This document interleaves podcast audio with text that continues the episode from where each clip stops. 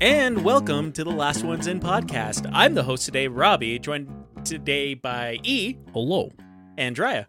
Hi. But today we watched Grave of the Fireflies, which is a movie we've talked about watching on here for a while, but always kind of came up with excuses because I, I guess fair warning if you've never seen this movie before, it deals with quite a few heavy topics. Yeah. Hey, hey, listen, spoilers. This movie's a bit of a bummer. A little Well, bit, that- yeah. That's why we always ended up avoiding because it always was like we would watch another extremely sad movie and we were like, "Oh yeah, it kind of reminds me of Grave of Fireflies," and I'd be like, "Yeah, I still haven't watched that," and they're like, mm. "Oh, we need to do that," but like you can't like do a bummer movie and then the next week do another bummer movie. Yeah, it's that's that happened once in February, our first year, and it was And- awful. Yeah, Drea was just like, yeah, we can't do that anymore. What was- if we just have four real sad movies in a row, guys? it is. It is not advisable.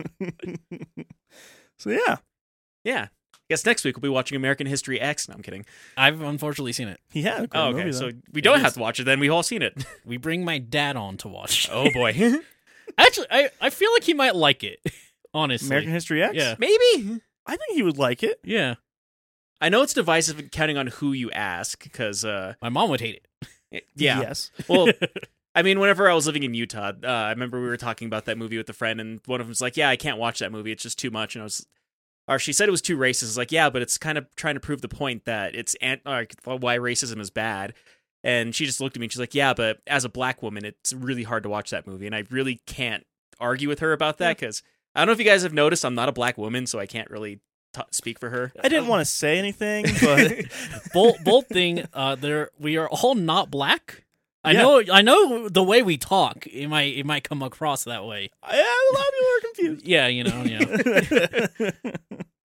but yeah um anyways uh i guess it was eve was the only one who hadn't seen this movie yet because Yeah. both me and dry had watched it I, I bought this movie a long time ago because i just randomly found it at a um kind of the equivalent of like what we have here as a movie store There's a place called fye apparently it's mostly just like a utah thing but Fye. yeah fye for your entertainment I want to open like an old retro game store and just call it Fwee F W I I I. like, what does that mean? Well, what do you, what do you mean? Fwee! Welcome to Fwee! You're like, oh yeah, I'm gonna go to FI or FYI. It's like you're not saying it right. What do you mean I'm not saying it right? It's fwee. yeah, I'm not calling it that, but that's what it's called. and like every time you know it has like the bells when you like open a door except mine goes to like to like the confetti thing and it's like Whee! It's every time.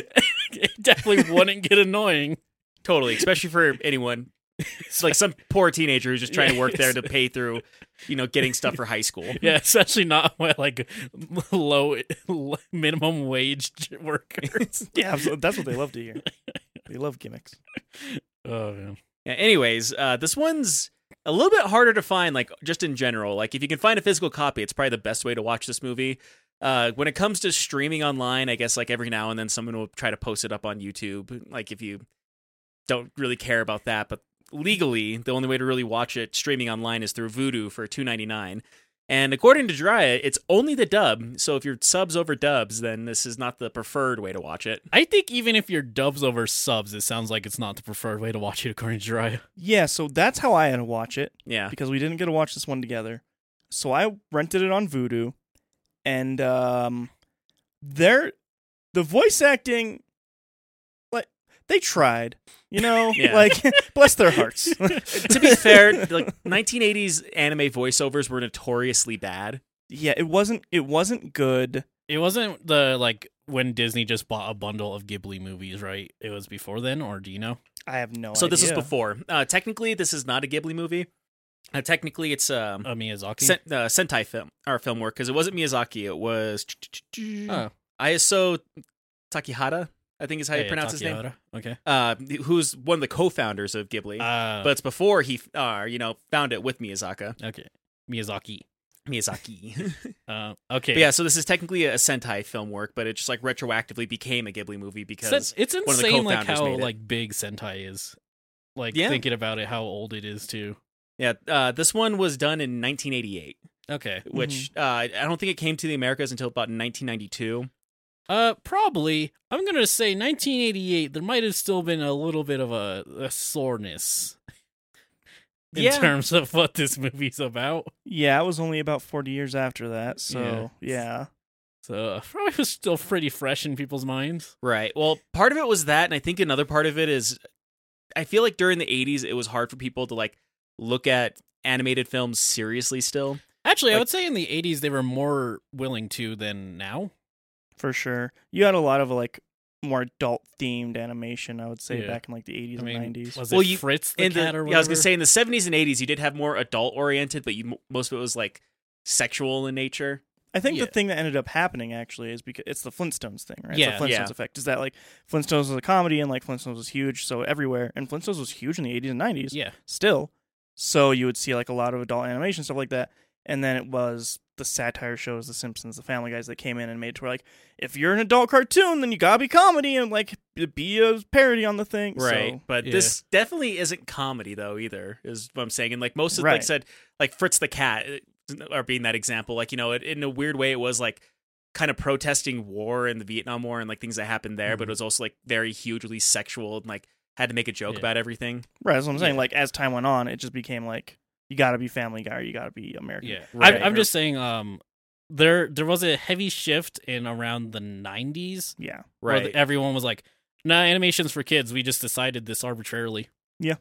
Well, I guess technically you got to blame Hanna Barbera, but like that stigma was for a while. Yeah. After even because. I mean, uh, arguably it's still a stigma counting on who you talk no, to. No, it's super. It's still a stigma. A stigma. A stigma. a sigma stigma. If it wasn't a Stigma. stigma, there wouldn't be a specific animation category for Right. the Oscars, and they're not allowed literally anywhere else. Beauty and the Beast one though. Yeah. Best was picture. The only one that got to win, and immediately they added an animation category after because they got scared. Yeah. Um. I, I, I wonder if. Uh. Well, no, because it's best. It, I was gonna say, I wonder if uh, Guillermo del Toro's Pinocchio is gonna be in for best picture, but it is in the subject category for animated, Yeah, so it can't be. it, it's insane because like animated is the only one where there seems to not be allowed to be crossed. Yeah, it's weird. Hmm. I wonder what that is. Yeah, I wonder. Hmm. Hmm. Anyways, uh, enough about me being salty about people not treating animation with respect. Yeah, the Oscar stream hasn't happened yet. Yeah. I I have somewhat more like stake in this one because I'm gonna be cheering hard for Pinocchio because I think that's either unless Puss in Boots makes it, I might cheer for that one if that if it's if it met the deadline. right, you watched that, didn't you? Yeah, I just watched that. Was it Uh, good? I've yes. heard it's I heard it's really good. It's like really good. better than it should be level of good. It might be the sh- best Shrek related media.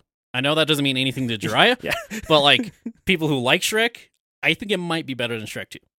Don't Yeah. like I still Well, need I to was gonna marinate s- with it, but like Yeah, from what I've heard, people who like Shrek movies like absolutely adore this movie, and then people who don't really like Shrek movies are like, "Yeah, this is better than it kind of deserves to be in a Yeah. way." Beautiful animation. Uh, I have a feeling Dry might not like the animation because it does some stuff that he doesn't like, but Hmm. yeah. Uh, Okay. As is with Drya. anyways, uh, back Oh. to sad stuff. Yeah, back to sad stuff. Shrek. it is very sad what DreamWorks did to Shrek. Yeah. Yeah, let it keep happening. Hey yo, all right. Grave of the Fireflies, Robbie. so, Grave of the Fireflies. Uh, this movie was done in 1988. Uh, the only place you really can stream it is Vudu. Other than that, like if you want to watch it uh, in its original Japanese dialogue, you have to get the DVD apparently, which we found out the hard way. Yeah. and but it just kind of is what it is. N- nevertheless, like I think we can all agree it's definitely a movie worth watching. Yeah. Um, If It- only it there is was like very- a service someone could pay for that let you watch things maybe available in other countries, but not in this one. But I don't think the technology's there yet. Not until they pay us, it doesn't. it's rated PG and is 89 minutes long. So that's also another thing. it's to- rated PG. I don't know if a kid would really like watching this movie though. No, they wouldn't like it. I don't No. think you. They could. There's Yeah. nothing inherently terrible about it. At, I mean, thematically, yeah, yeah, yeah, yeah. But like, it's they wouldn't a like kid's it. not gonna like it. No, Yeah, I, I almost want to just give it a PG thirteen, just because I think when you're 13, you might be able to appreciate it. maybe, maybe. Still kind of young. if but, I were 13 and watched this movie, I would have hated it. I'd have been sad. All of that, I guess I shall read the back of the box. As the Empire of the Sun crumbles upon itself, and a rain of firebombs fall upon Japan, the final death march of the nation is echoed in millions of smaller tragedies. This is the story of Seita and his younger sister, Setsuko. Two children born at the wrong time, in the wrong place, and now cast adrift in a world that lacks not the care to shelter them, but simply the resources. Forced to fend for themselves in the aftermath of fires that swept entire cities from the face of the earth, their doomed struggle is both a tribute to the human spirit and the stuff of nightmares. Beautiful, yet at times brutal and horrifying. That sums it up really well, honestly. Yeah. Pretty good back of the box. If there's But to be anything fair, that we- I would describe this movie as being, it would be brutal. Mhm. Yeah. And it's one of those things I was telling my mom that we are going to be watching this movie this week and I was describing it to her and she's like, "Oh, that sounds interesting. Like maybe we sh- maybe next time you come down we can watch it." And I was like, "I need to tell you right now, this movie is brutally depressing. Mm-hmm.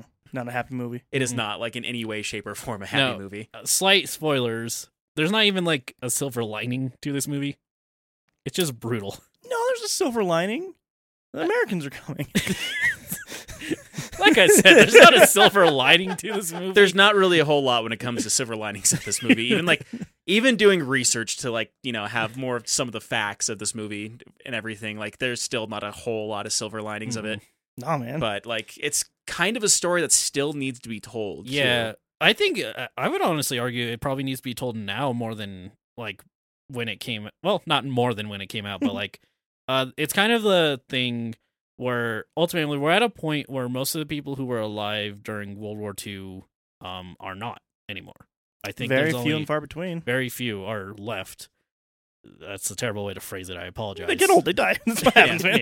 yeah. but like um so you kind of get that dissonance a lot of times especially I, it's something i definitely real saw a lot during um like middle school history Mm. because you know kids are stupid Yeah. but like without that kind of ground like to know like your grandpa was during there during the war or any of that uh there's a lot of desensitization of like the world war where you think oh it was like a long time ago but it Wasn't that long ago. no, it really wasn't. Like it's insane, especially when you like think about American history versus world history. hmm How insignificant American history ends up being like in a timeline. Yeah. We're like a second in a clock. Where we're nothing. Yeah. Well, That's why we're still called the Great Experiment because like nobody's sure if this is even working right now. We're yeah. It is one of those things that they say is that if uh the world it, the history of the world was a clock, human history would be a minute before midnight. Yeah. Yeah. So I I do think like especially as it, as we keep getting farther and farther from the World War, um, we do need more movies like this and more testimonials because ultimately a lot of the empathy of the time gets lost over time. a lot of the empathy and a lot of the the story is straight from the mouth of the people and i think it Mhm. kind of uh i mean looking at things like band of brothers stuff like that which is something i would never show to e because you don't like war things and band of brothers is like the fucking war thing basically but like every episode starts off with interviewing people that the episode was about and like based off of their stories and it's just nobody's happy the entire Mhm. time which is like so crazy because it came out just a little after 9-11 and so it's one of those things of like, they're all like, yeah, no, war was awful and everybody was having a terrible time. All right, have a great night. And like everybody's up super like super patriotic. It's like the best show ever, best thing. It's like, are you guys like not paying attention to what these guys are talking about? Mm. They clearly weren't. Yeah, because like every single one of them like, yeah, and then like my best friend, I just watched him die, and uh then we then we had to go eat lunch. Like fucking Jesus Christ. Yeah. it, it like that's what I mean about a lot of the dissonance that happens over time, especially like post 9/11 hmm Yeah. because uh again uh, I, I said this many times before i did not exist in a time without war basically there's no memory i have that doesn't involve being at war Right. at, in the background I mean, to be fair, even with me and Drya, there was like just a very short period of time that we've lived where there wasn't war. Because I think we were born like towards the end of uh, Desert Storm, and then there was a couple years wherever you know Bill Clinton era, and then war again. Mhm. Yeah. Just right back at it. Mm-hmm. Uh, but to put it in kind of like perspective of timeline of like, people always look at World War II as like this is ancient history. Mel Brooks fought in World War II. Right. walt disney was making cartoons in world war ii Yeah, Yeah. he was making propaganda. in he's World making War II. propaganda in particular yeah Yeah. But Uh, Mel Brooks is still alive. right He's making more stuff that comes out in March. Like he's it's not that long ago. No. It wasn't. it yeah it's like insane to I, I blame a lot of the American education system, quite Yes. frankly. Yeah. Especially like uh I know one of the big things that often gets talked about, especially when you relate to like uh the civil rights movement. Those picture a lot of the pictures that are out there should not be in black and white and like we need to show the true reality of that stuff. Yeah. We have like obviously World War II is quite old in regards to like uh photographs and stuff and wasn't that but like even if you think like the next big war for america the vietnam well a little after not the next one but like uh the vietnam the next big war one. Yeah. was televised but Mhm. you don't i mean because they're scared to show kids this but you don't like see that Yeah. you don't we don't get to see the televised war that happened You would go to a theater, and before the screening of the movie, it would show you the most recent news of things happening and actual footage of the war. mm-hmm. Ridiculous. which I guess actually bringing the civil rights into it too. One thing that a lot of people tend to forget is that Anne Frank and Martin Luther Martin Luther King Jr. were both the same age. They're just dealing with different topics. yeah Yeah. Uh this is gonna be a sad episode Yeah, it is. Uh, there's a lot of historical things that need to be said about this movie too, especially Mhm. considering like this does take place like towards the end of World War II in Japan, and dealing with like a lot of what happened for like that last year of the war. Yeah. and Th- this movie can't be separated from that no, this movie cannot exist. Obviously, all war movies can't exist with the war they're talking about, but like this movie can't exist without knowing the history and what happened during World War II. Mm-hmm. Yeah. And that also being said with this, um one thing that's talked about when it comes to Japan and World War II a lot was the atomic bombs and the bombing of Hiroshima and Nagasaki. But something that's not talked about n- nearly as often was the air raids that happened and the fire strikes that happened wherever, you know, uh, American planes would just drop uh, these canisters of oil on top of cities. And arguably more destruction happened because of that and it's not talked about nearly as often. I did come across an article while doing research of this, and it turns out that there are like two museums, one dedicated to you know the aftermath of the atomic bomb, the other one that are talks about the cities that were fire are hit by fire strikes, and they're saying that I think by 2016, 2015 or 2016 that like 1.5 million people had actually visited the museum for like Hiroshima after the bomb dropped, but something like only 15,000 people actually only visited the one with the fire strikes. Yeah. And arguably, like I said, those did way more damage. Mhm. Um, I couldn't come up with like very solid numbers on it because the one that uh, kept on coming up over and over again was the largest fire strike that happened uh, to Japan happened in Tokyo, and something like 15 square miles was actually destroyed, and over 100,000 people died uh, from that one, which is actually more destructive than the atomic bombs. The one that dropped on Hiroshima killed 70,000. But the main difference was, you know, people were burned alive in firestorms, and with the atomic bomb, people were just vaporized. And Yeah.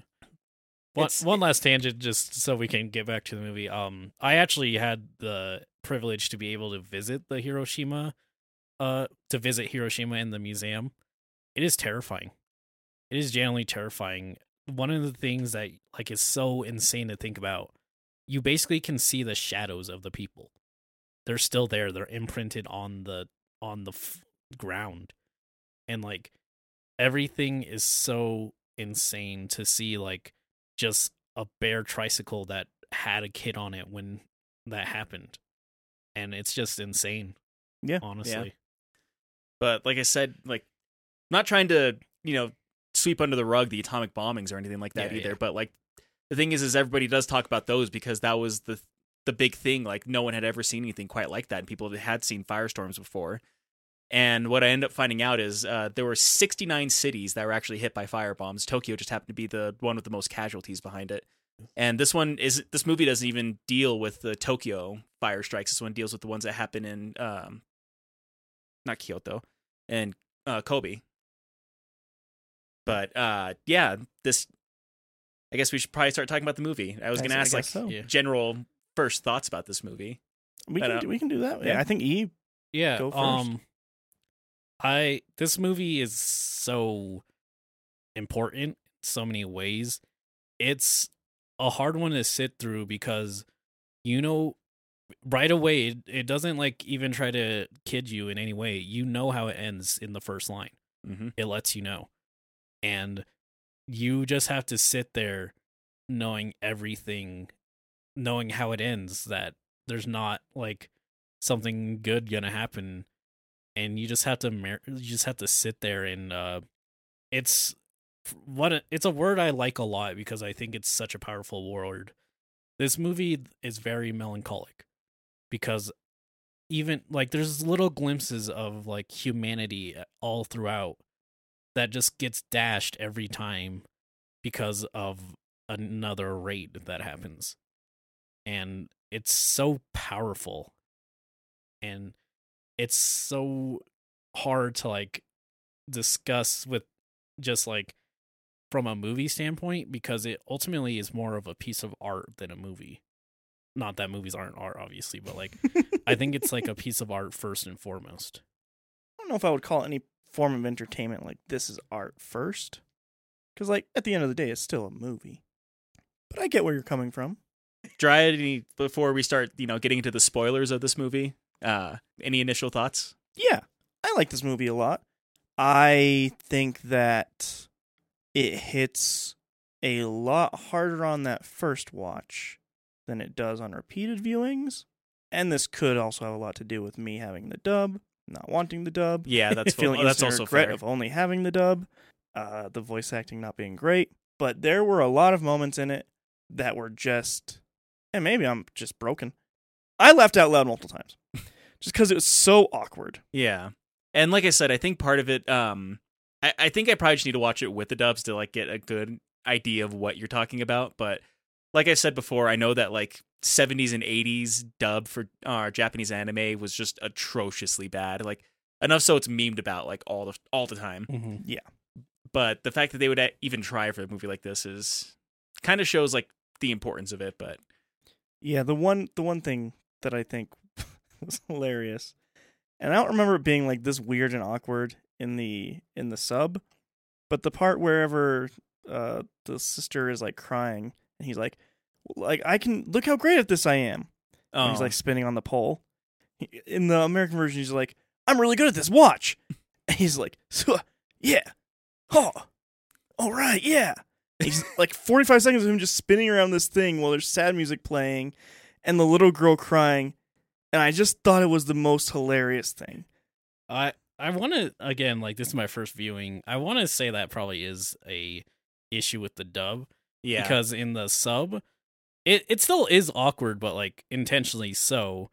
And like it's just this really somber moment where you can tell he's just really trying to he's trying her, to but, distract like, her a bit while with everything that's going on because they just lost everything. right. And Yeah. like I, a big difference is there I don't think there's any music during that part. No, There was definitely music. Yeah, so I think that's a lot of it because like I think you know that it's like trying to be like, oh, it's playing sad music because it wants me to be sad. Yeah. Whereas I think the sub is a lot, It- uh, the original is a lot stronger because it's like it doesn't feel the need to do that. Yeah. I, th- Um, I think you hear the wind, and that's about it. yeah, Yeah, no, there's uh there's sad music like Yeah. like the whole time. I thought it was fucking hilarious.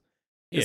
I, I think that's probably an issue. And uh, I I forget when the last time I talked about this, but it's one thing that I really hate about American cinema, and sometimes is like they know it's awkward to sit in silence, so they refuse to let you for the Mhm. most part. Yeah, no, the there wasn't a silent moment in the entire English dub. because um another a really I think that's the one thing that modern horror is starting to really get good at is it doesn't feel the need to constantly be like "Dun, dun, dun, Yeah. dun, dun, dun, dun, dun." Yeah. yeah um and uh, that was a big complaint a lot of people had about the Disneyification of the Ghibli movies is they often missed a lot of the tone because they were afraid of having audiences sit there.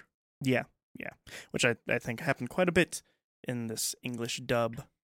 Yeah, there Yeah. are quite a few in the subs. There's quite a few moments where there's no music playing. It's just kind of you sit in silence and have to try to absorb everything that you just saw. Yep, that doesn't happen in the English dub. Hmm. Yeah. That's So- a shame, honestly. on yeah on i i get why they do it because like they're worried about alienating the american uh audience but it's a shame they always feel like the need to do stuff like that like, yeah, Yeah. i it, I mean, I I get the advantage of I fi- I got to like be watching anime during the turning point of them actually taking anime seriously, as, as shitty as it sounds. Because like, uh, when I first started watching anime, the dubs were like the um WB Kids dubs and Yeah. like the Deke dubs. And then as it went on, like Funimation started growing and they finally made proper dubs of stuff that didn't have it before. And you finally got to see the like where they stopped treating the audience stupid. They're like, We know you know that Japan's real.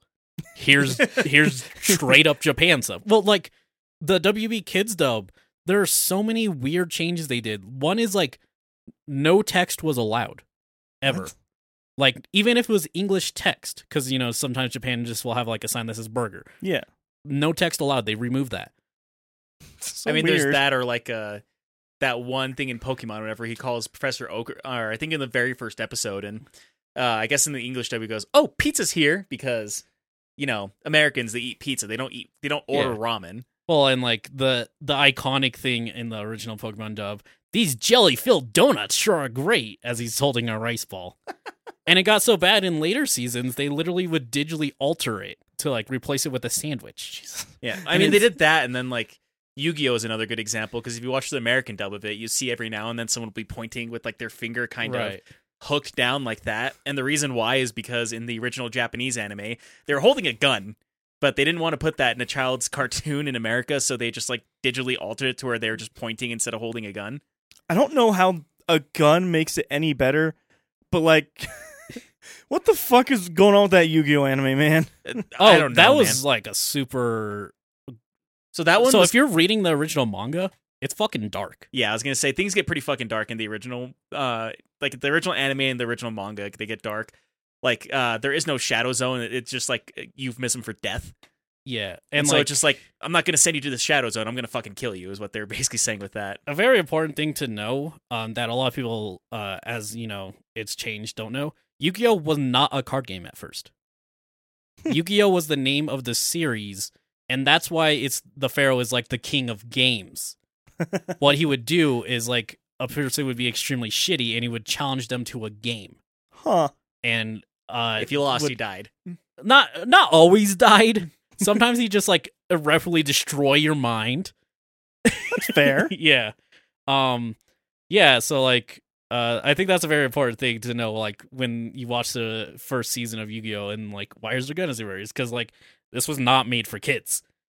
Um like yeah, the first manga like the original uh it's called season 0 now retroactively, but like uh it dealt with stuff like rape, murder. There's one episode where it's a guy trying to hold up a restaurant that one of the characters works at and like he's trying he's really close to killing everyone. That game's really fun. Uh the pharaoh challenges him to a game and it's like, "All right, you get to use one of your fingers to do anything." And he's like, "I'm to use my pointer finger cuz I'm to shoot you." And pharaoh's like, "Oh yeah, that's fair." He's like, "Oh, you want me to light your cigarette by the way?" And he's like, "Yeah." So he like turns on the lighter and then just puts it on his thumb. because it and like there's he there's gas everywhere. So like if he shoots, he'll die because everything will go. Yeah. That sounds way better than Yu-Gi-Oh. Honestly, uh season 0 is such a different beast that it is really interesting to watch. Hmm. I want to watch that now. Yeah. Anyway, back to this. Uh yeah, sorry. Uh there'll be a lot of that kind of stuff cuz like again, you can't like separate this from uh, the time period and Japan. Right. Yeah. Honestly, I also do really like this movie, and well, I was gonna say enough so that I bought it, but I bought it on a whim because Dry told me that it was worth buying at the time, and I watched it once and then had a really hard time watching it again until we did this episode, and I, one, I watched it again. Luckily, I got to watch the subs because I own the DVD. Yay! And also, uh, I did find the original novella online. I read that too to kind of compare the two of them. The original story that this is based off of is only about 19 pages long. Really? Yeah. Wow. I'm surprised they managed to get this much. Oh, it goes by fast. Like, there's not a lot of talking in the original story. Ah, It's just like talking about events. I mean, you don't really need a lot to go with here. Right. I mean, no, I'm just like that. Still, just surprises me that it was only 19 pages. Yeah. But it is a story dealing with a very heavy topic, and I think it's it is a story that definitely needs to be told, especially considering stories like this were kind of brushed under the rug because it was just kind of what was Yeah. expected of that time. But it's something, it's a piece of history that needs to be known, and I think it's done beautifully with this movie. Like they did everything. Like it, it's hard to find fault with like the things that they, they do in this movie. Like there's a couple things here and there I can nitpick about like the way like the way that they tell the storyline, but all in all, I I would agree with most people. This is a, a masterpiece of a movie, but it is hard to get through. Yeah, this is not one you put on every year. No. No, no. But I'd be surprised if anyone can watch this more than like once every five. From what I've seen online, most people who talk about this movie said that like the movie is great, but I can never watch it again.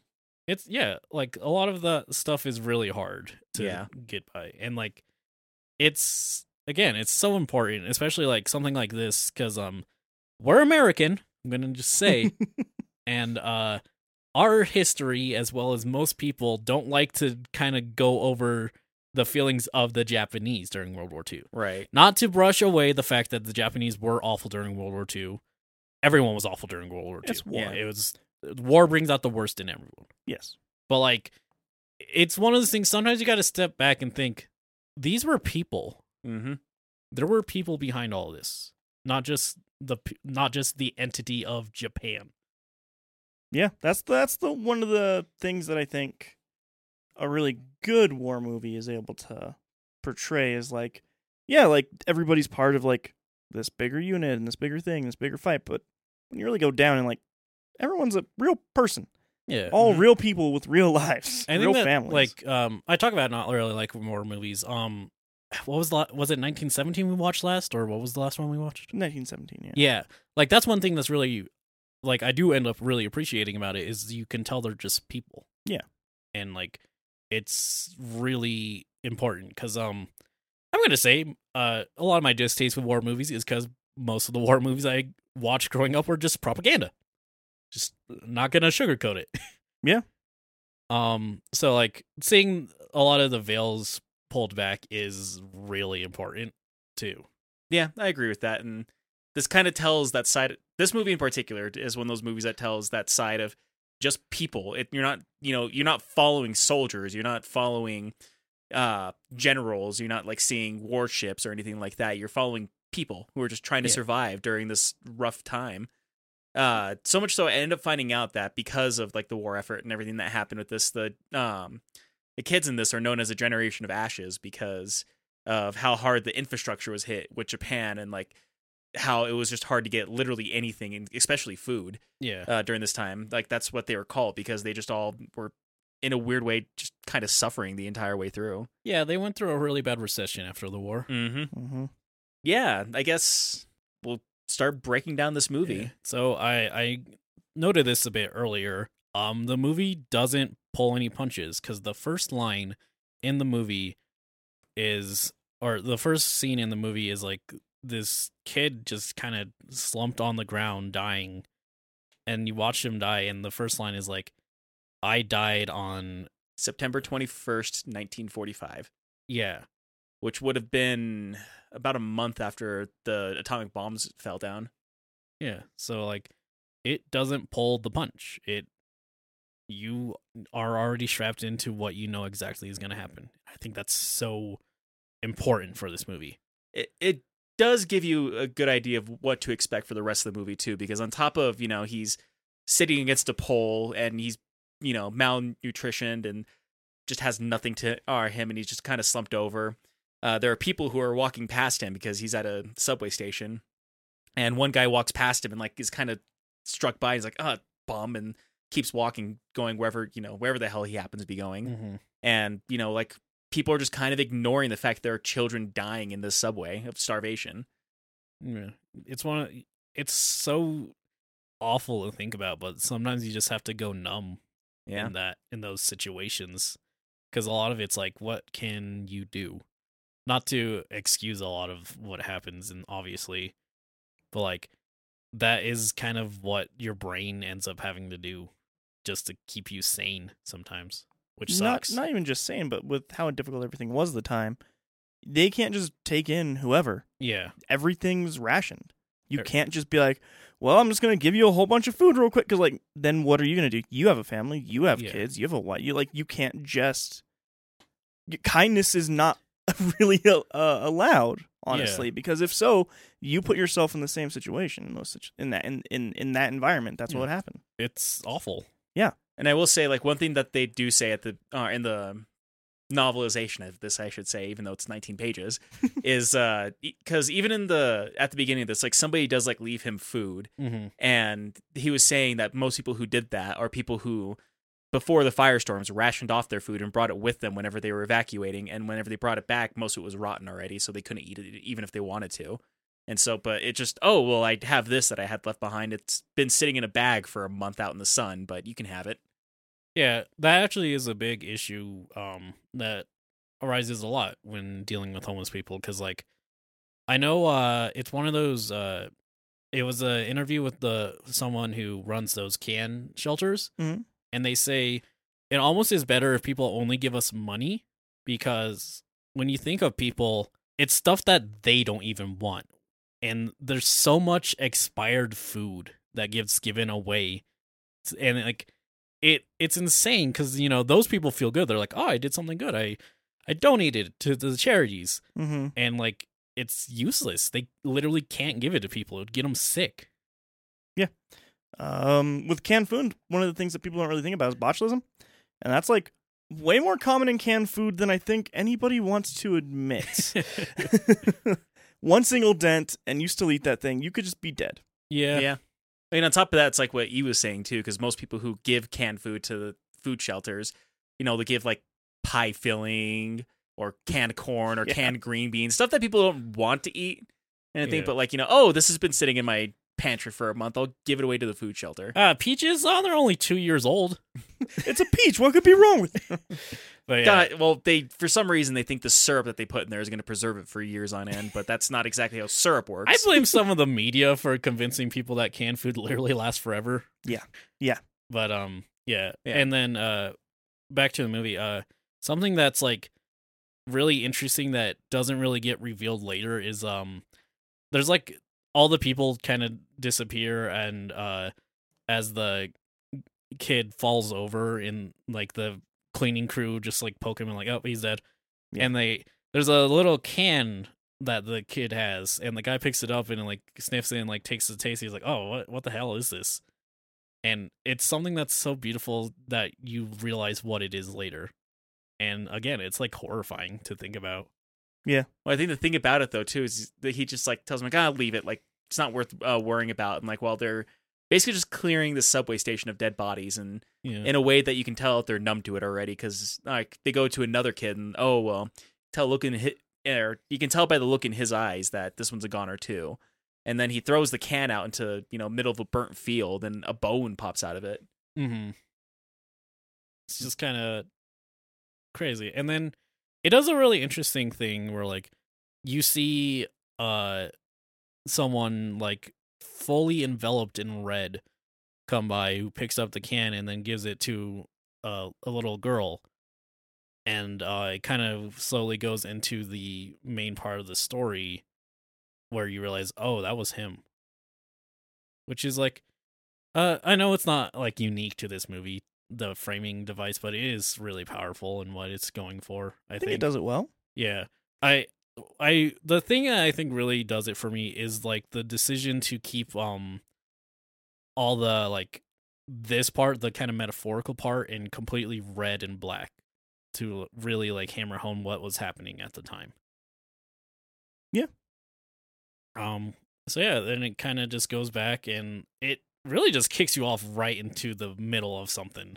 Yeah, it kicks you off with him uh, digging a hole and then putting some food or putting some food inside of a, A jar. a jar that's or he's burying underground basically to try to keep safe. And they say that there's planes coming and that uh you know they're basically getting ready to be bombed. And he's telling his mom you need to get to the shelter. Like well we'll meet you there. And uh while he's like you know getting everything prepared and putting his shoes on and getting uh getting his little sister strapped to him uh they both kind of stop because like they hear the planes pass overhead and they're thinking like there's a bomb that's going to be dropped. And so they brace for impact and then realize that there's not an explosion when they look outside it, you see these canisters which are described as you know about two inches in diameter and about 24 inches long, falling from the sky on top of them, mm-hmm. and all of them filled with oil that's set on fire and is just burning everything around them. And this entire scene is very, very chaotic with Yeah. people, you know, some people you can see trying to put out the fires, some people who are just running away, trying to take whatever belongings they can carry on their back and get out of there. Yeah, like I, it's very important how chaotic it is, obviously, because of it. It puts the audience right into the middle of everything too, because you're you're also very confused what's happening. Well, confused, so, quote unquote. You you know what's happening, but like like just seeing everything, you're like, oh gosh, is there are they all right? Is everything gonna be fine in the end? Like what's what's gonna happen?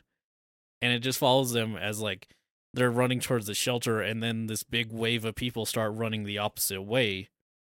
And it's one of those things where you're like oh shit. Like just oh just really like strong quick feelings with so little dialogue in the start here. Yeah. But it goes to that, and then eventually, I want to say they start following the people, and they end up running to the beach to, you know, because I think it's just kind of that human instinct of like the opposite of fire is water. So find water if there's fire nearby. mm-hmm. And so they start running to the beach. Uh, they once they get there, he checks up on uh, his little sister, and she complains that her eyes are burning because well everything's on Yeah. fire. all the yeah there's Yeah. ash in her eye ultimately Yeah. And then uh, right after that happens, it starts raining, which I guess was actually something that happened during firestorms. Is you know there'd be so much ash and soot and everything else in the air that would get up into the clouds, which would cause it to rain. So like it was almost like a black rain, is how they described it, because it was just uh, all the ashes were being gathered up by the clouds and coming back down on them. Yeah. So Again, just it's so fucked up to think about it is. It's, it's war. yeah i try to i think that specific way of like bombing did end up becoming a war crime didn't it I, I want to say eventually it did, but at that time, I think Yeah, I know. Well, nothing was really a war crime at that time, Right. Unfortunately, Mustard gas. Yeah. that's about it. I, Yeah. The two, the thing that was so terrible from World War One, they actually banned it. yeah, yeah. Uh, had a nerf. Had a nerf it. I was also gonna say uh, flamethrowers, but that was actually banned. no, that was World War II. Vietnam. Didn't- I thought Oh, they was- I think it was No, banned you're from right, you're Vietnam. right. Yeah, because Yeah. they used flamethrowers in Vietnam. Well, they also used it in World War One and World War Two, but Yeah. yeah. it wasn't until Vietnam that spraying people with napalm became a war crime. yeah, again, uh, as terrible as it was that they broadcasted the war to people, it kind of woke people up to what awful shit we were doing. Yeah, yeah. Um, but yeah, all- all that happened. Uh, at this point, they're trying to find their mom and try to figure out like what to do, and end up going to the school, if I remember correctly, to yeah, you know get rations and like do what they you know do everything that they need to do because they're trying to gather up all the people who are still okay and um family friend ends up um let's just pull up their names uh, aunt. Well, no, this isn't the aunt actually. no this Yeah. is just a friend of theirs I don't know if they even give her a name really, but like she's like, oh, there you guys are. Um, uh, yeah Ch- Seita yeah, you need you Like- need to like uh, you need to go check up your mom or check on your mom right now she's hurt I'll take care of Setsuko Yeah, and he goes there, and um, his mom is just being completely burned. She's completely bandaged, and it's one of those things. If you know uh, anything about like burns, burn uh, injuries, um, you know that there's no way that she can really make it out. There's not a lot you can do for intense burn victims. Yeah. Yeah. Honestly, you can give them medicine and make them not hurt as much, but uh, turns out burns hurt a lot. Yeah. I think it's something insane. Is basically the like percentage of your body that's burned. You have to take the inverse, and that's your likelihood of survival. Yeah. which is just and well that's Ugh. that's uh, are under proper care too Yeah. and Yeah. during this time like the nearest hospital that's available is a city away and they have no way to get her there yeah, because uh, they their hospital got burned down. yeah Uh, and that's one thing that he does kind of say in there is because like even though he's 14 in this movie uh, he was working in a steel mill at that time which was almost a throwaway line that they say later on like you only hear Mhm. about it maybe once or twice but you know his school was burned down the place that he was working at after school got burned down his home is gone like they even talk about at one point in time where she like he they're looking around like oh yeah uh the place that we used to go to eat is our burned down it used to be right over there and like she asks like well what about our home he's like that's probably gone too and you do see like scenes in the background of just like everything on fire. Yeah. Um. So, uh, at this point, um, he doesn't tell Setsuko the truth because, um, what do you really do with like a four year old? That's it's one of those things that's always like. I definitely don't know what I would do in those situations because it's always hard. Like, how much do you let them in on? Right. So, like, I think a four year old, you don't let them in on much. yeah, and that's kind of the way he's dealing with it is like oh well you know she's recovering or something he's like oh we'll see her in a couple of days after she feels better Mhm. and she just keeps on saying like no i want to see mom and uh that's whenever he's trying to distract her and yeah. That's apparently the that's apparently what made Jeriah laugh was like while he's trying to distract her and she's crying he's Yeah. It it sounds like it's just the delivery from the dub that mostly Yeah. Yeah. messed it up. Yeah. Which uh but yeah it honestly is in the subs a very somber moment wherever like you know he's swinging around on this bar trying to keep her entertained and trying to keep her distracted and meanwhile like she like i guess the gravity of the situation is hitting a four year old yeah. in this and Kids had to grow up for Yeah. more. and with him being you know 14 15 years old at this point he had to grow up super fast because not only does he have to take care of himself he has a four year old sister to take care of and Yeah. And- Uh, so this is eventually they're like, all right, we got to go live with our aunt then. Yeah, because they're like, well, you're still a kid, so someone needs to take care of you. And It's like, well, we have a distant cousin that lives nearby, like Yeah, the next get- town over. yeah, next town over. Like she can take care of us, and they go over there to live with her. And once again, a little bit of a detail. It wasn't until I read the story that I didn't even like really pay attention to it, but they do show it in the actual movie. Is like one, the aunt doesn't treat them very well, like at all. No. But like uh, another thing that she does is she's not feeding them very well either, because she has a husband and a daughter that are both working during this time. And if you notice, whenever she's like pouring soup for them and everything, that she'll go down to the bottom of the bowl, you know, try to get the meat and the rice that's on the bottom, put it in a bowl for her husband and her daughter. But she just skims the top of it to where like they get the leaves and the broth for Mhm. both, uh, you know, for the protagonist and little sister in Yeah. this. Which of course goes back to what Dry is saying. Ultimate was saying earlier. Ultimately, is like you have to make a choice. Yeah. Yeah.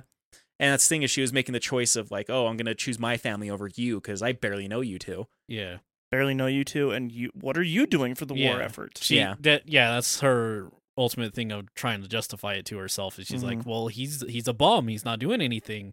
This fourteen year old. Yeah, because like she asks him like, "How come you're not working?" He's like, "Well, I was working at a steel mill, but that got burned down, and my school got burned down too. So I don't know what I'm doing right now." it's like you're annoying. Don't you have a place to be? Like, oh, don't you have, like school It got burned down? Where do you want me to? yeah, but I think what makes it worse though too is he goes back to you know his burnt down house and he digs up that jar that he had in the backyard to like you know get all the food that he had rationed out to, and he brings it to the house thinking like, "Oh well, if I bring food, then we can all share it together." And it gives hints in the movie that the aunt is just kind of keeping it for the, her family and not feeding them. Mm-hmm. Yep.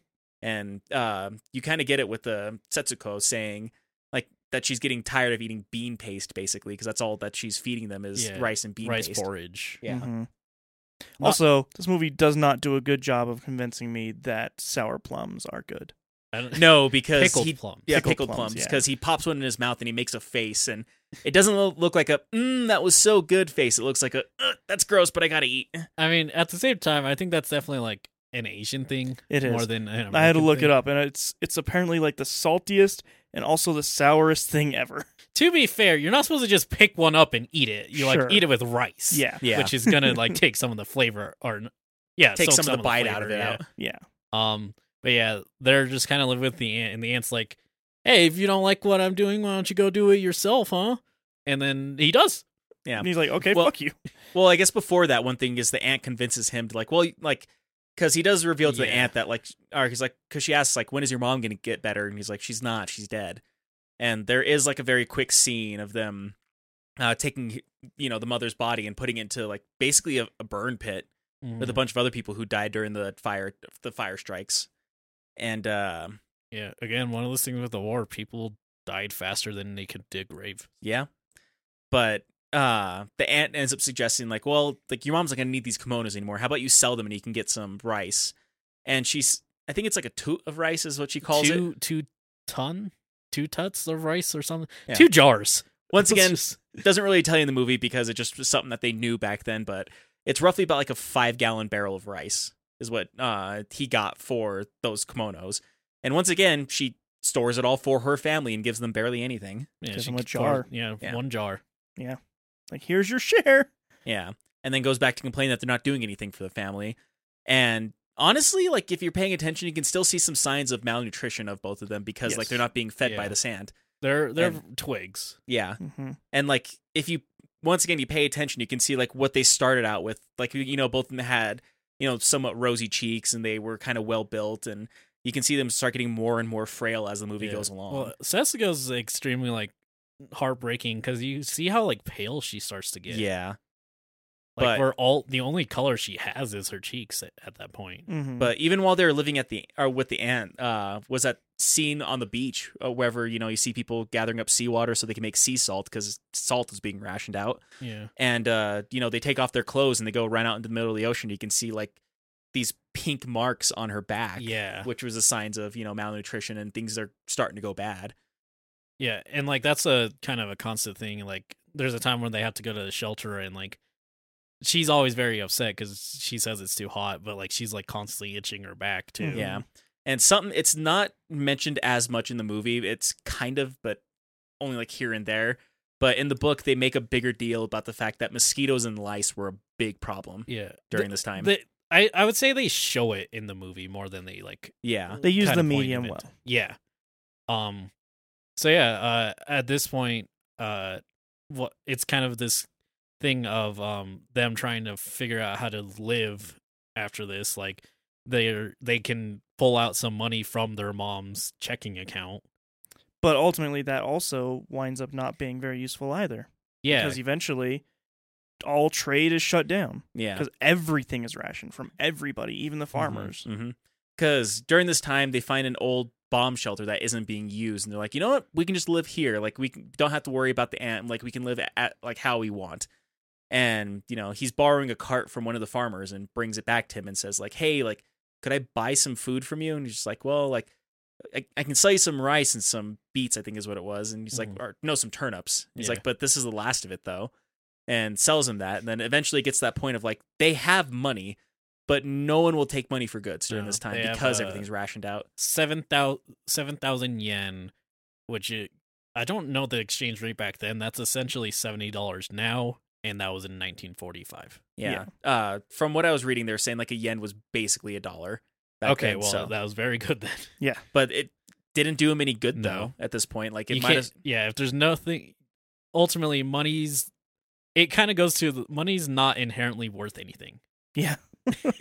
I, it's something I've had to explain to people. Like with this is very very much a current problem, but like some older people, I've had to try to explain to them how Bitcoin works, and they're like, "But there's nothing that holds it to its value." I was like, "Yeah, that's why it's so volatile because there's literally nothing holding its value." that always makes me laugh too because like nothing is holding actual money to a value either we just decided together We've decided gold's cool, right? We all like gold. Everyone wants Yeah. a bunch of gold. Well, that's what we're basing this piece of paper on. Yeah. yeah And to be fair, like the reason why it became the gold standard is, is because like from you know the rocks in the caves to the a gold bar, like there's a lot that they have to do to process it to make it to that point. But like that's reason why is because it took hard work and a lot of people really wanted it. So Mhm. that's why it became the standard. But even then, like if people decided like gold's worthless, then the money becomes worthless because it's on the standard of gold. yeah Um, uh, Spaniards, I think their entire system is based off of silver, and then at a certain point, everybody decided silver's not as cool, so their Yeah. economy just crashed. I mean, there was a town that we grew up that well, I want to say nearby, but like 40 miles away wasn't nearby. but they Yeah, had it's nearby in america Sure, but I was gonna say that um, because there's a silver mine up there. We there's a museum dedicated to that silver mine up there. Last I heard, it's not active anymore. Like they tried making it active again, uh, maybe like ten years ago, but they ended up shutting that back down again because uh, they need the price of silver to go up to justify people going in there and mining silver. yeah, Yeah. um so yeah uh everything's getting rationed uh there's like there's a bunch of like little scenes that really show everything like there's that there's one point where they go to get rations and they're given the rice and it's like a quarter of a bag of rice and that's all the food they get for months. months. Yeah. Yeah. It's like this 'Cause is it. like, That's ration yeah, for this, people. this is the last for July, I think is what he says. hmm Yeah. And it's I think with the four people that are in this house right now, we could probably we could easily eat that much rice in one sitting. I probably could eat that much rice. Yeah. Me and Robbie both could probably just eat a quarter bag of rice, I think. Probably, yeah. yeah. But that's neither here nor there. Yeah. But it, it- Enough it- about our terrible eating stuff.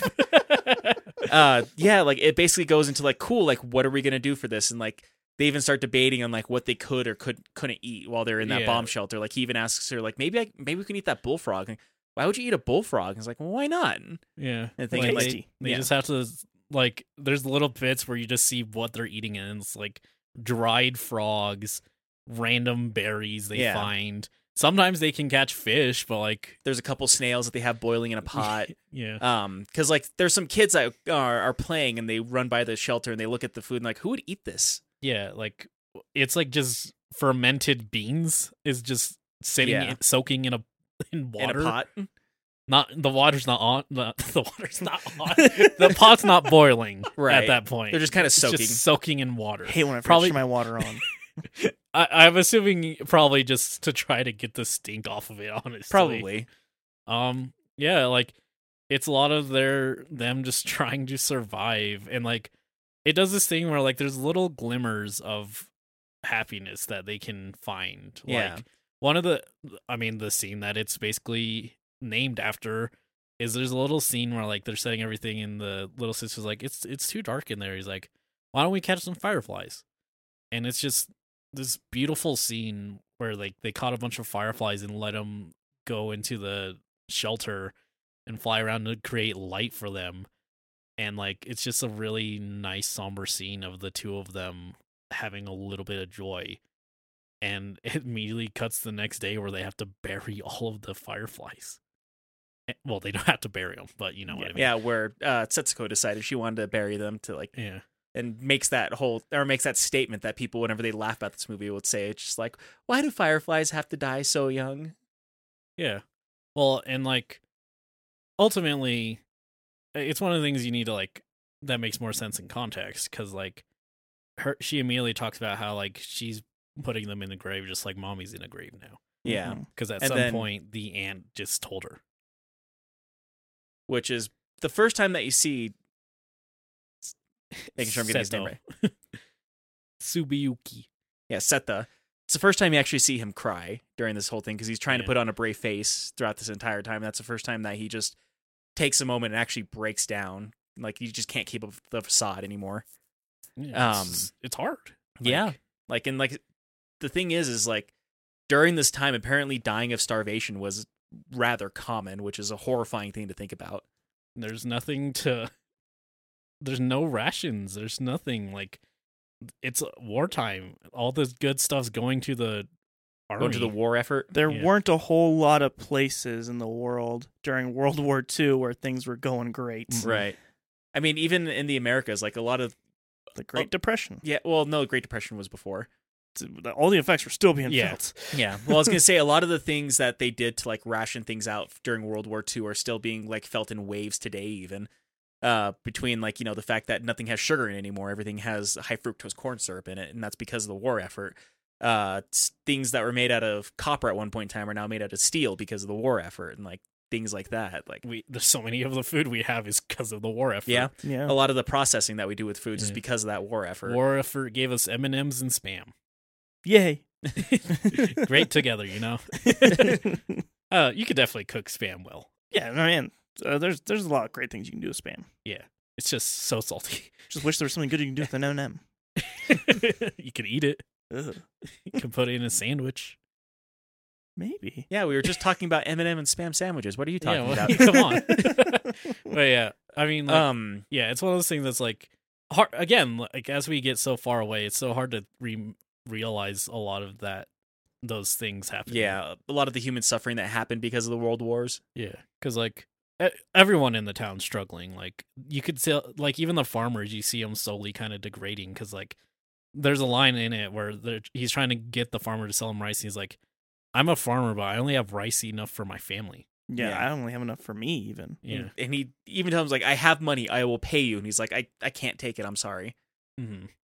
And, like so desperation sets in and like uh ultimately leads a lot to like there's a point where uh he just has to steal yeah. Mhm. because that's all he can do. Well, because right after that happened, uh, there's another air raid that happened, and Mm-hmm. they had to dodge a bu- or some bullets and went into a tomato field, and that's when he kind of realized, like, if we're gonna eat today, we're gonna have to just steal the food and start s- stealing tomatoes off the vine. And Yeah.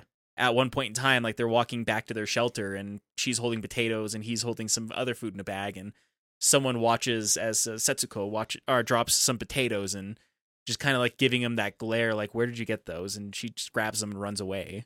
Yeah. And then, even with all that, the, um, there's still a lot. starving. Yeah, there's still a lot of scenes where they just keep on saying, "I'm hungry," like because at the end of the day, they just, they just don't have enough to eat, and it eventually gets down to Setsuko starts to get sick, and so I mean, Chico kind of was always well, had even issue. more so. This is around the time that she says, "I've been having diarrhea," yeah. and he tries to steal some sugar cane in the middle of the night to, you know, try to make her something to make her feel a little bit better, and the farmer catches him Mhm. and starts fighting a 14 year old in the Just middle of his field. him. Yeah, starts beating Beats the crap out the of him. Shit out of him. Yeah. Yeah. and ends up chasing him back to the shelter and then realizing like oh this is the kid who's been stealing food from us and tells him he's going to take him to the police while the four-year-old is crying in the background yeah.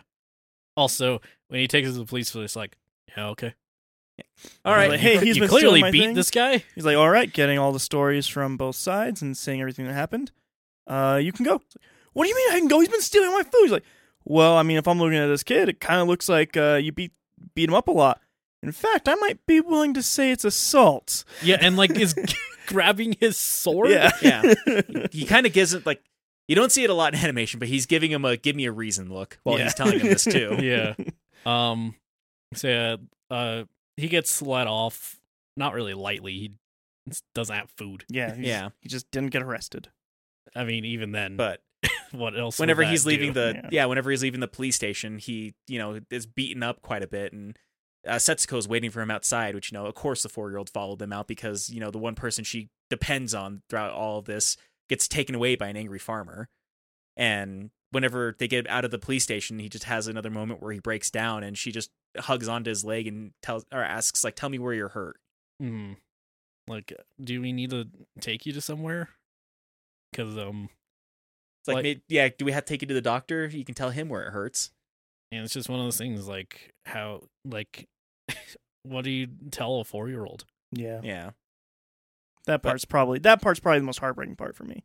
it's definitely one of the most heartbreaking parts for me. Uh, there's Yeah. that. Uh, like I said, in the book, or in the book, they talk more about how bad uh, of an issue lice was. But this is probably one of the first times you see yeah. the lice problem where he's combing her hair, and it's just like it looks like dust is falling off until you look closer at it, and it's just a bunch of lice that he's Yeah, combing out of her hair. because like Yeah. you can't do anything. They can't even cut it. They, there's nothing to cut it with. Yeah, It's Which- just like him being constantly frustrated trying to get the lice out of the comb, and just it's sad. It's Yeah. terrible. I mean, I think probably for me one of the more heartbreaking scenes is whenever he finally does take her to the doctor, and the doctor just says like, "Oh, well, she just needs to eat." It's like, well, can you give her a shot or something? Like she's sick. It's like I don't need to give her a shot. She just needs to eat. Like Get her some food. get, um, get her some food, some white meat, some protein in her diet, something like that. And he's like, "Well, there's nothing you can do for us." And it's like, "I'm sorry, like just get her something to eat." And he just yells like, "How the hell am I supposed to find food for her?" Yeah, where where is where to eat? And the guy just kind of looks at them like, "What do you expect me to do about it?" Yeah. It just a scene of frustration more than anything, but it just it's heartbreaking to see that Yeah, of just like they know what the problem is and it's an easy fix, but they can't. It's so close yet so far, is what it is. yeah, and um, something we have failed to actually talk candy. about, huh? The candy. That too. That's also a very like important thing. But the father, Yes. Yeah. um, he's part of the navy. Yes, he is in the navy, and so that's why he's not been around the entire time. Mm-hmm. And they're, the the big hope they keep carrying around is like, well, we sent letters to, to dad, and he's in the navy, and he'll come back, and he'll save us, and everything's gonna be fine. Yeah, We And you just got to hold out until dad comes back. and you never hear from him. yeah, and like uh, as we were talking about candy. Uh, one of the things that he managed to get is like this little tin full of little uh, hard candy. Mm-hmm. and like he constantly lets uh Setsuko have one every now and then and um it kind of you know it's metaphorical for like hope basically Yeah. and as like it goes on it eventually runs out Like to the point that after it's run out, he fills it up with water and has her drink the water out of it to get all the to different flavors. anything. Yeah. Like Yeah, the but- the little glimmer of anything. But Right. eventually, whenever they ran out of candies to put in there, she put her marbles in there too. hmm But um, at base around this point, uh, he goes back to the bank to try to get anything, and he overhears the people behind him saying like, "Ah, damn, we surrendered." And he's like, "What do you What do you mean?" And he's like, "What do you You didn't hear, kid? We're, we surrendered unconditionally." And like him panicking, and like, "What about all the navy?" He's like, "They're sunk. There are none." And like it just sets in everything basically he's like dad's dead there's nothing left Yeah. Which kind of also goes to the thing of like, since the war is over, they're they're not rationing quite as much, so he's actually able to buy some food at this point. But Mhm. it ends up turning into almost too little, too late. Yeah because at this point in time, like, because you've been watching them wither away at this point, but like, Setsuko's at the point where she can't even like stand on her own two feet, yeah and he This- eventually does come back with food for her, which even during all this time too, like, uh, uh, one thing that it does point out in the book too, whenever he asks her like, "Hey, like, what, like, what would you want to eat?" and like, tempura was the first thing that she said. Uh, in the book, it actually says like that was a surprising thing because she never liked tempura as a kid. She always fed it to the dog. Mhm. But just kind of shows like where starvation gets to like you just don't care you just need something to eat at that Yeah. point. and like he does get to the point where like he's trying to feed her and like hey i got some food i'm gonna make us something to eat right now and yeah gives her a little piece of watermelon while she's lying there and she says thank you to him it's like okay i'm gonna go ahead and get some food started and yeah It- and she closes her eyes and it's it's a it's a heartbreaking line next is it like, is it's also the only time you get well the second time you'll ever, ever get narration in this movie Mhm. and all he just says is she never woke up it's just it's it's hard it's it's insane to like think about like again that's what i mean when there's just like there's no silver lining like yeah the war's over but like it doesn't just magically get better after a war No. And to think about this, like in America during this time, like while there were children starving in Japan, like there was parades being held in New York. All You the all the all the uh, fighters came back and had sex Yeah. That's- Meanwhile, like things were just fucked in Japan. Like there's no other Japan, better way to put it. russia everywhere Mm-hmm. america was the best but it still was shit in america we still were rationing Yeah. Still rationing. Homelessness was at an all time high.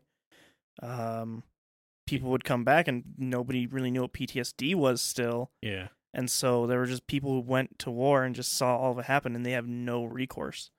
So that's where that classic thing of like dad's angry and drunk all the time. Like that's where it came from. That's why Yeah. it existed. shell shocked was the only term they had Yeah. Mm-hmm. Which even during those times too, during World War One and World War Two, whenever they started to realize that uh, something called shell shock, it was oh he's not tough enough, like he just broke under Yeah. the pressure. Yeah. But um, yeah, it's just the final scenes is he's like talking to the guy, getting this big old jar, and he's like, "Here's all the charcoal, and uh, you can Yeah, use here's- bean stalks to help burn." yeah, he's saying beanstalks are would help or help burn the fire, and saying it's tragic that this child died, but man, is it a beautiful day today? Yeah. It's a then- beautiful day. It's such a shame. Yeah. And, And- After that, uh, he goes and he burn or yeah, he gives her a fire pyre and uh, burns her corpse, and then with after some of her favorite things. yeah, with some of her favorite things, and then after the fire dies down, he puts some of her ashes and one of her uh, piece of her bone inside of that tin of uh, little candy drops that she loves so much, and then kind of just I want to say almost like scenery shots after this because it Yeah. kind of like sits there and lets you uh, think about like showing some of the good times that they had together because it shows her playing around the shelter and Mhm. all these other different things and kind of just showing like this is just the aftermath of what happened like Yeah, it, you get one final scene with the uh the metaphorical version of them fully coated in red sitting on a bench and uh Setsuko goes to bed on his lap. and then because the ending of the movie is the beginning of the movie just kind of comes full circle at the end of it Yeah. but yeah that's grave of the fireflies this movie is a rough one to get through It's harsh.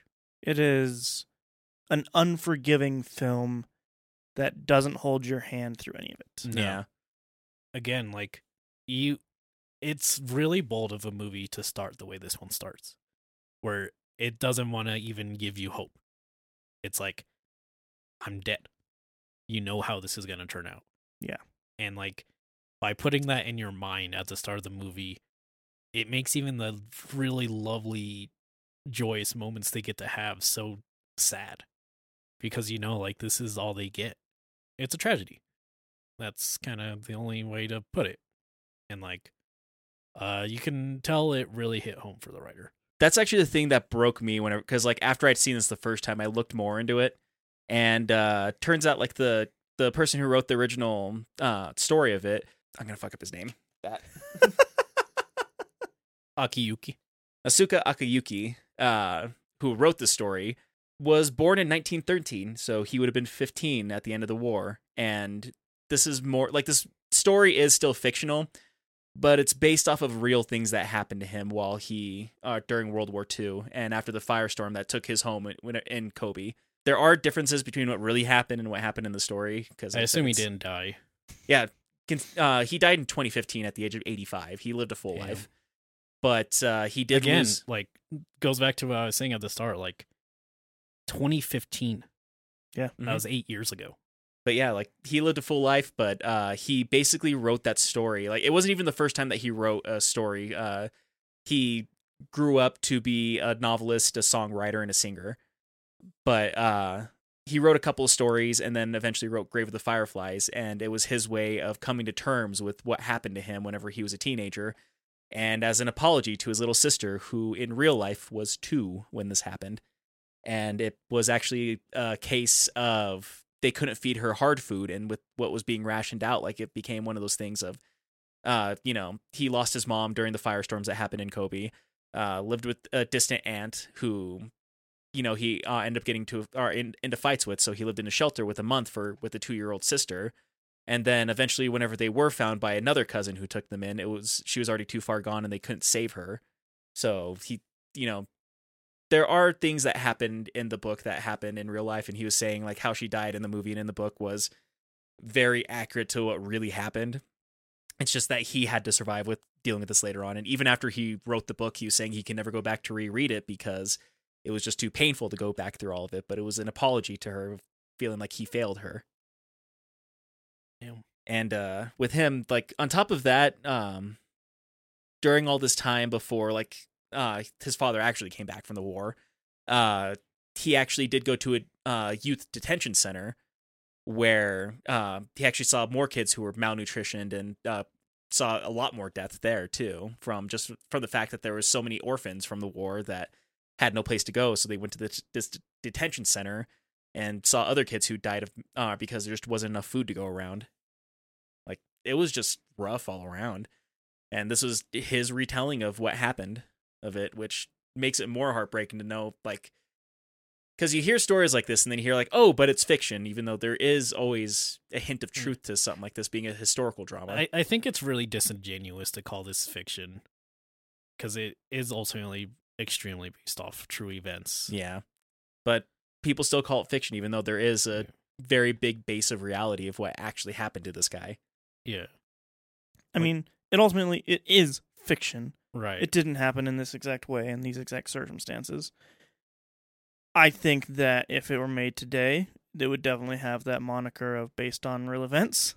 yeah, but even that's kind of a nothing of a statement nowadays. Mhm. Yeah. Unfortunately, but yeah that was uh grave of the fireflies It's it certainly was.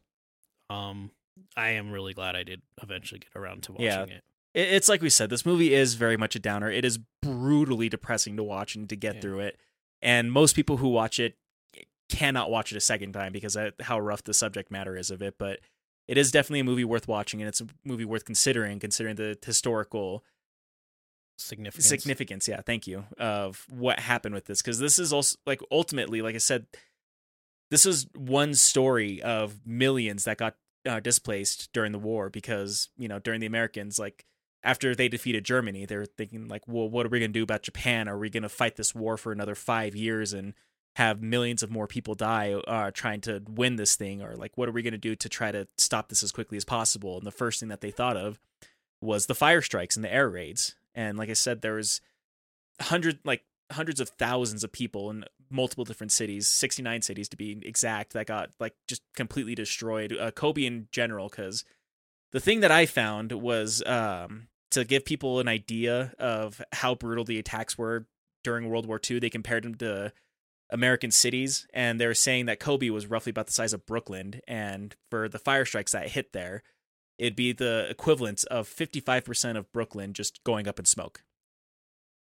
And the one that suffered the least amount of damage, I can't remember which city it was, uh, was like about 11%, but there's some that like 99% of the city was destroyed by these fire strikes because the whole idea was if we destroyed the Japanese economy, then they're not going to be able to fight us. And then eventually they realized that wasn't going to work and dropped the atomic bombs.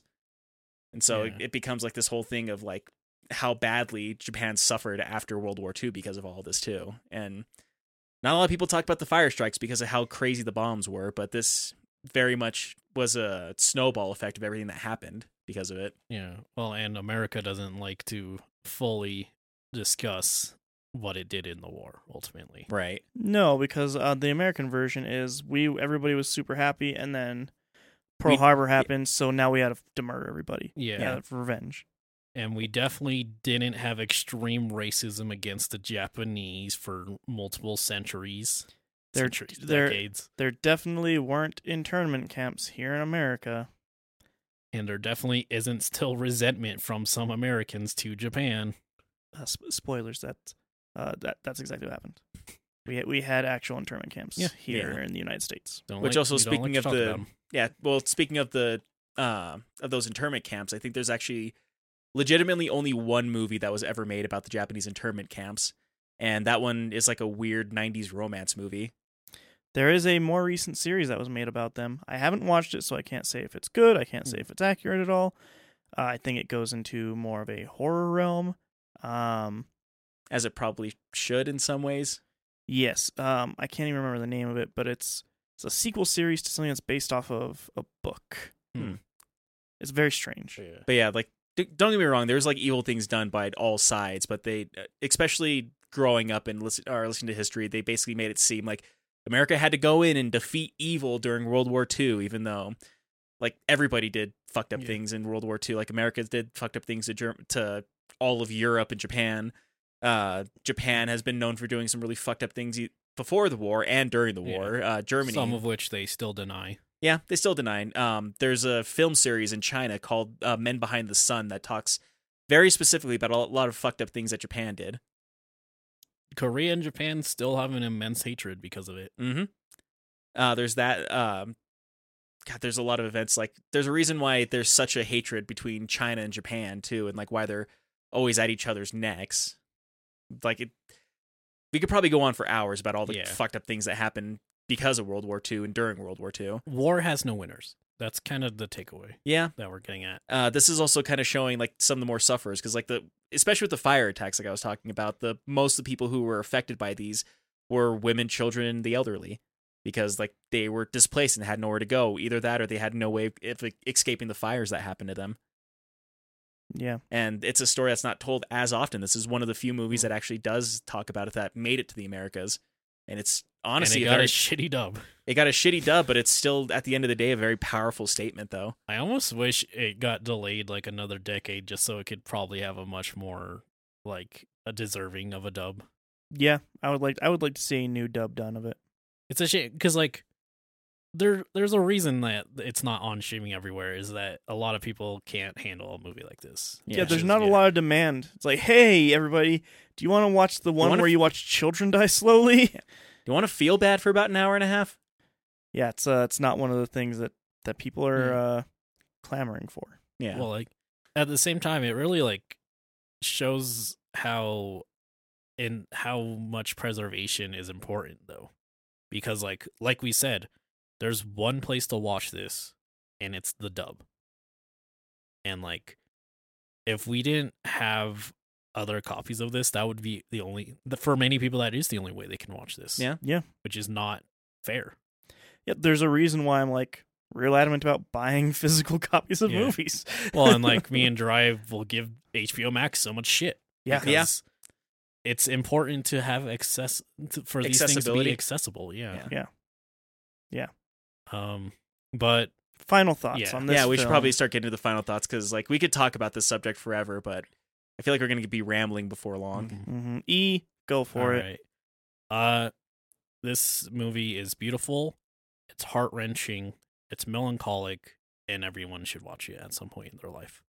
Maybe when you're a little older and can appreciate it.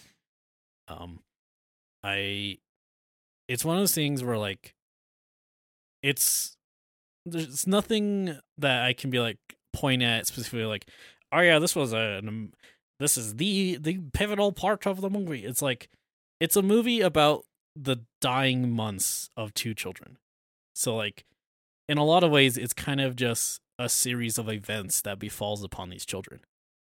There isn't like a central thing to focus on. Yeah. I think that's the biggest strength of the movie though because you just see the day-to-day of suffering. And I can't think of anything I would change about it ultimately. I think it's beautiful in why it was made.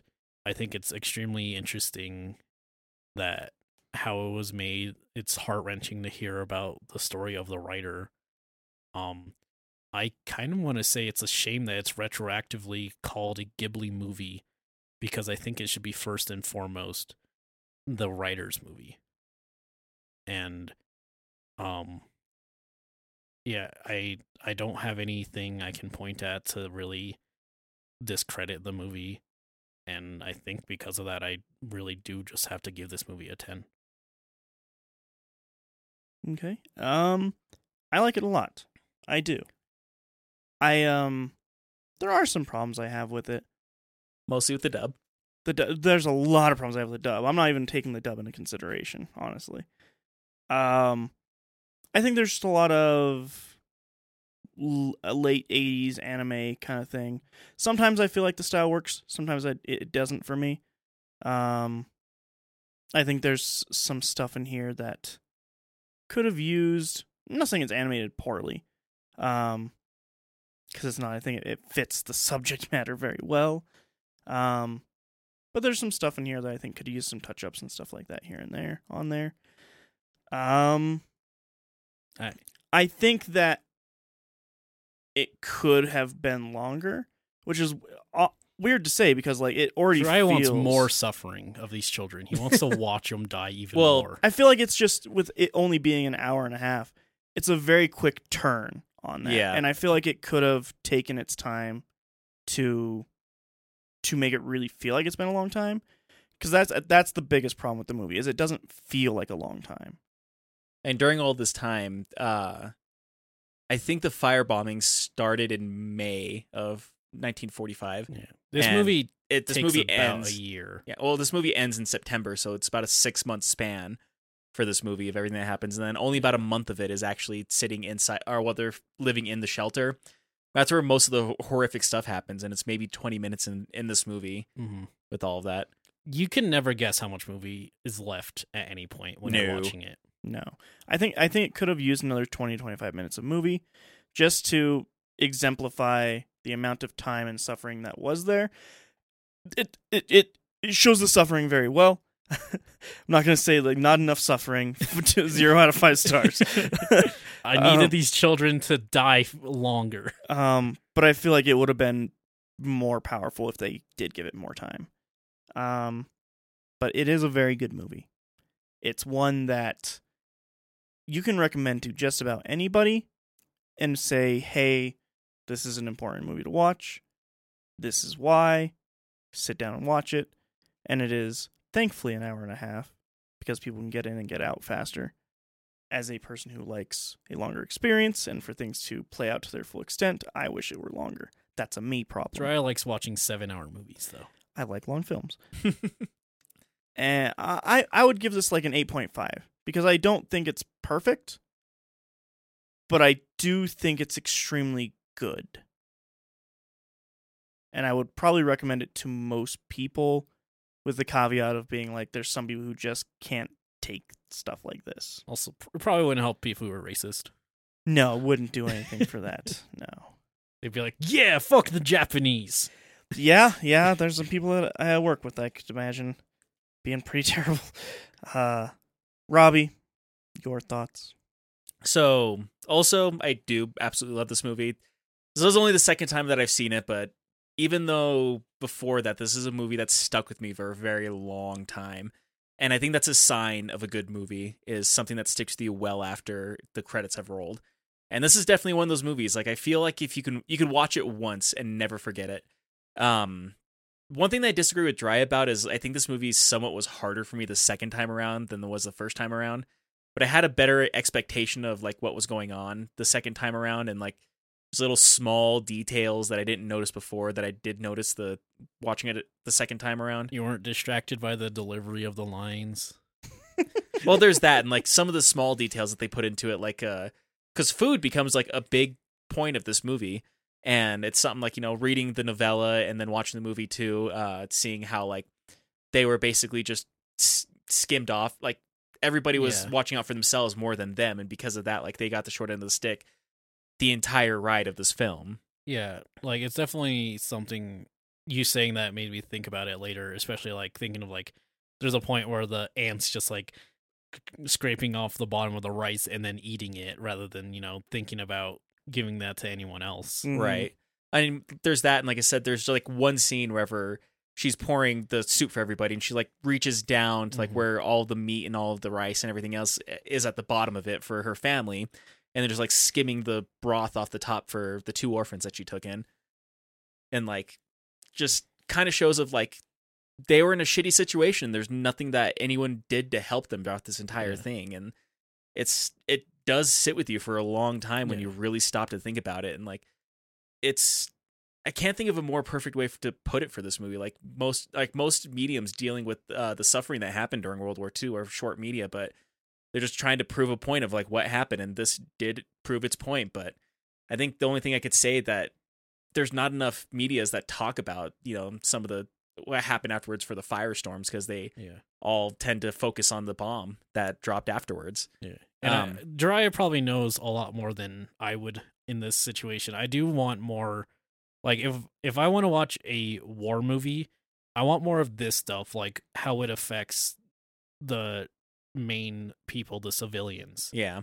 And to be fair, when it comes to most war movies, like it doesn't show what's happening with the civilians. It, Mhm. always follows the soldiers. And this is, I think, makes it just that much more important to tell stories like this. And this is a case of like, there need to be more stories like this. Uh, I, I think it's done beautifully well. I have a, like said before, I have a hard time faulting it for like literally anything. I think the only thing for me is, I think the first time that I watched it, seeing him die at the beginning of the movie almost felt like uh, it almost lessened it because uh, I almost felt like it would have been more powerful seeing that scene at the end of the movie than seeing at the beginning. But I think that's just my personal take on that. Yeah. Uh, that's very much just nitpicking. If I had to like search for nitpicking of this movie, other than that, like it is an animation of its time too, but it it's still like everything about this movie is great. I I'd probably also give it a ten. I think it's just very well done. It's just hard to sit through and watch it because knowing what's going on with it and the subject matter. Mm-hmm. Yeah. But uh, yeah. So that's Grave of the Fireflies. Uh, stay tuned for us to not watch a sad movie for a bit. No sad movie for the next couple weeks. Yeah, I think we'll need it. yeah. Oh man. But um yeah, so uh anyone listening, if you guys want to get a hold of us, we have a link tree, L I N K T R dot E E slash L O I P. Gives you a link to all the places we have the podcast on. Uh, if you're listening to this, you probably know where you want to listen to it. uh, we have all our social media, which is very important to get updates on everything, and our Twitch stream where we play video games. Wow. Uh, when this comes out, Jeriah may uh, maybe we'll be done with Kentucky Route Zero. Maybe, probably May- not. Maybe?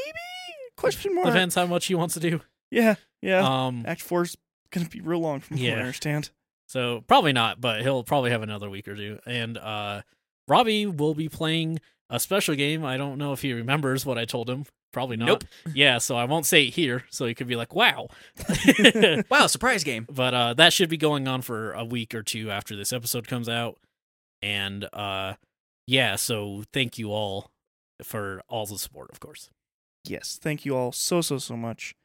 Um, having people that actually listen to this on a regular basis and like watch our streams, it's, it's cool. Yeah. Yeah. It's really cool. Uh, Robbie, thank you Mm-hmm. for presenting because that's I didn't want to. this movie's a lot. This movie is a lot, and that's why whenever you suggested, it, I was like, I, I mean, I guess. I I needed to see it. Yeah. Yeah. And and don't get me wrong, like we've been talking about this movie for a while, like offset to say like we need to show this to E because at, we as we kept on saying throughout this entire thing, it is a movie that needs to be watched at some point in your life. I think it was probably three or four months into the podcast. We are like, oh, we gotta show E Grave of the Fireflies, Yeah. Yeah. and we kept putting it off. And then we kept watching different depressing movies. Yep. Yeah. Yep.